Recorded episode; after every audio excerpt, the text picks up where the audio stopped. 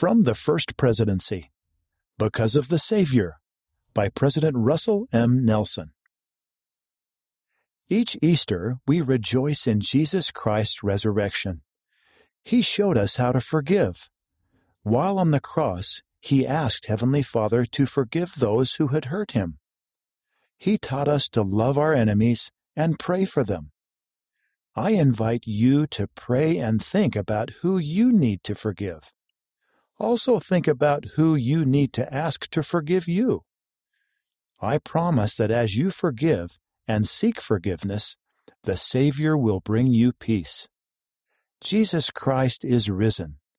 He loves you, and because of Him, you can feel the joy and miracle of forgiveness. Read by Rich Gramillion.